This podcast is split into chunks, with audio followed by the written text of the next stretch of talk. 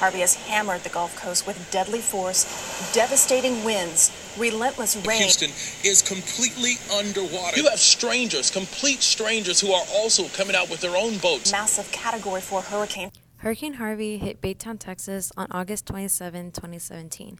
And almost two years later, it is still affecting our community both physically and mentally. Fortunately, not all of us were affected physically by Harvey, but we had the opportunity to interview someone that was. Our school schedule organizer, Miss Mayton, was willing to tell us her story. We reached out to Miss Mayton because we heard through our school that she was affected, but we didn't know the whole story. She was a prime example of how a family was affected by Harvey. We wanted to keep this podcast local, and how much more local can it get than someone who works at our school? Here's Sitlali interviewing Miss Connie Mayton. We just wanted to know how the storm affected you and your family. We pretty much lost everything at, in the house, the water started coming in, so we had um, maybe a little bit more than three inches of rain inside. So we lost everything. After staying at the hotel for three months, we it was pretty hectic. I mean, uh, one room, four people. It's kind of rough. We just prayed. I mean, um, it was hard. We were just waiting for our house to, you know, get put back together. And it was kind of nerve wracking because um, we didn't know how long it was going to be. And how long did it take? Roughly from when the hurricane happened, we didn't get back inside the house till after Thanksgiving that year. It was rough. And did y'all get like any outside help? We did. Um, we got help from FEMA. We also got help from um, family members, friends, the church. So there was a lot of people involved helping us. Including one of our podcast members, Juliana, who was one of the volunteers to help with the destruction left behind by Harvey. Three feet of rain can literally destroy your home. I got emotional just by helping, so I can just imagine how heartbroken her and her family were from the whole situation. The thought of going through something like that again seems traumatizing. There really is no way to be 100% prepared for a situation like that. It's impossible to keep three feet of rain coming into any home, and when it really comes down to it, People are just worried about getting into a safe place. And I have one more question. Okay. If there was to be another storm, like how would y'all prepare better? Actually, there's not really much preparedness because we thought we were prepared for Harvey. This Tuesday that just passed, the rain that we had, it was pretty close to having a second Harvey at home. The house, I mean, we got a lot of rain and it the rain came like nearly like to my doorstep and I was just a nervous wreck. I couldn't. I wouldn't know. I mean, like I said, we were prepared. We thought we were prepared. We had sandbags. We had all kinds of things, and, then we still got water in. Yeah. yeah. It's really hard because I mean, I'm not. I know. I'm not the only one that went through that, and I know how other people feel. You know, losing their stuff, and you know, you work so hard, especially when you have kids. When you're an adult, I mean, hey, we're adults, we'll get through it. But when you have kids, it's it's harder. About a week after the storm, our community came together to help those who were affected by Harvey. Our school had volunteers help with sorting donated clothes and helped clean up homes that had water damage.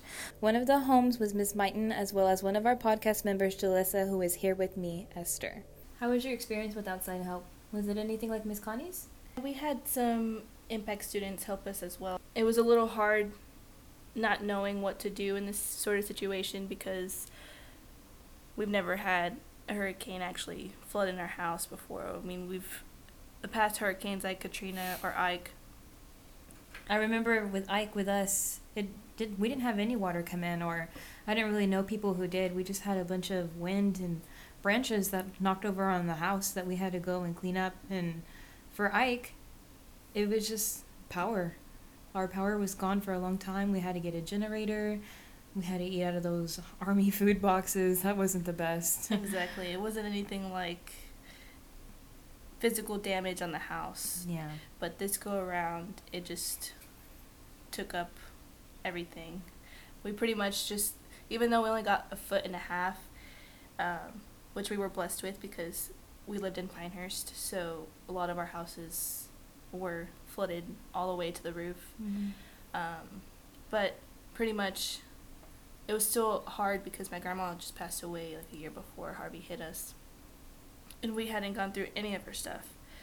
We just pretty much just left it as it is because nobody wanted to go through it. I mean, we were taking our time.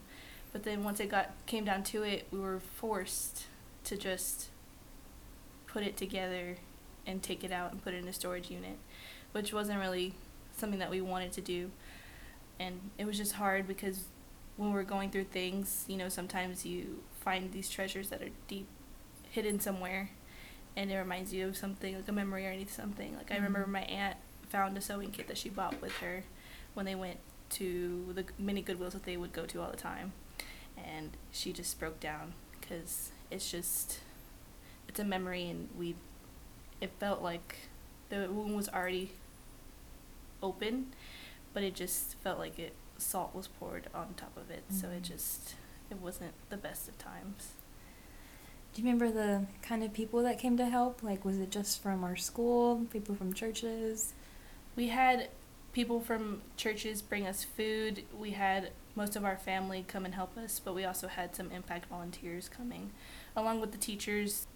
But it wasn't only just impact.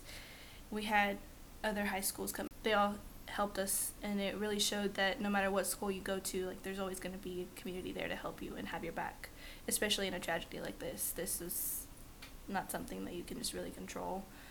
But it's nice to know that you have some, somebody has your back. Yeah, Baytown really did bounce back by having all of our neighbors come together and just really help us in this time of need. I mean, I wasn't hit that badly, but I know you were, and you're one of my friends. And I even went to the school to help out. There was always something to be done, and even in my church, we had food at our food pantry that we could just pack up and put into bags and just hand it to people who needed it because a lot of people needed it. And it's crazy to think that people are still needing help now. I read an article about two homeowners that had just moved back into their houses since Harvey, and that was in February of this year. I don't think that many people know about situations like these because Harvey happened over a year ago. But people just like these homeowners still struggle financially to this day. What little help people did receive was spent very quickly on repairing their homes. And I think that it's important for people to know that even though a major catastrophe is not occurring, it's still beneficial to our community for us to volunteer a little, whether it be as small as donating a dollar to working at food banks and pantries. Yeah it was nice to have a food pantry to go to, like at churches and stuff, because it's hard, it, especially when you're having when you don't get that much help from FEMA or insurance. Like insurance basically just told us no, like we didn't have flood insurance, mm-hmm. but we had hurricane insurance. And do you remember how long it took for y'all to get back into the house, back into routine? Well, we moved out of our house actually. We moved into my great grandmother's house in Old Baytown because we had another house to stay at since she had passed away the year before. Um, but it wasn't. It took us a while to get back into our house. I remember us not getting into our house until maybe April. T- I remember us being there through Thanksgiving, through Christmas. And I don't, I remember there's us being there for a while. I don't recall having enough time to. I, remember, I just remember having the stress of moving back because it was during the school semester. So when you're in a school semester, things get stressful, especially just for school. But on top of that, we had to move back and then take everything, unpack. It was just a hassle. Mm. But um, yeah, it's pretty. Couple months. I I'll just say a couple months. Yeah. Do you think you grew from this anyhow? Do you think you can prepare for the storm in the future? To be honest, I think if we have another hurricane, I'm just gonna cry. because it just really sucks that sometimes I don't want to be mean, but the government just kind of tries to turn away people, especially when it's a large amount. Um, it's like Katrina. I know FEMA didn't really help out a lot we did get some help from FEMA, but nothing's ever going to be enough, especially when you're out of your house for so long and then you have all these repairs and then it just the list goes on and on about repairing. Like it never just is completely back to the way it was. But um yeah, I don't know how we how we could prepare. I mean, if we have another hurricane like Harvey, I think we'll just have to move somewhere else. No, I think you're right. Just like Miss Mayton said in that interview earlier, it was there's not really much that you can do to prepare. I mean, water and wind, hurricane is just a force to be reckoned with. There's not much you can do besides maybe have a couple of flood insurance. There's it's just it's hard to get through it. We wanted to talk about Harvey in our podcast because the storm is something that still affects our community because of physical damage and mental trauma. Our story in Baytown isn't one that has been heard before, and we wanted to share our experience.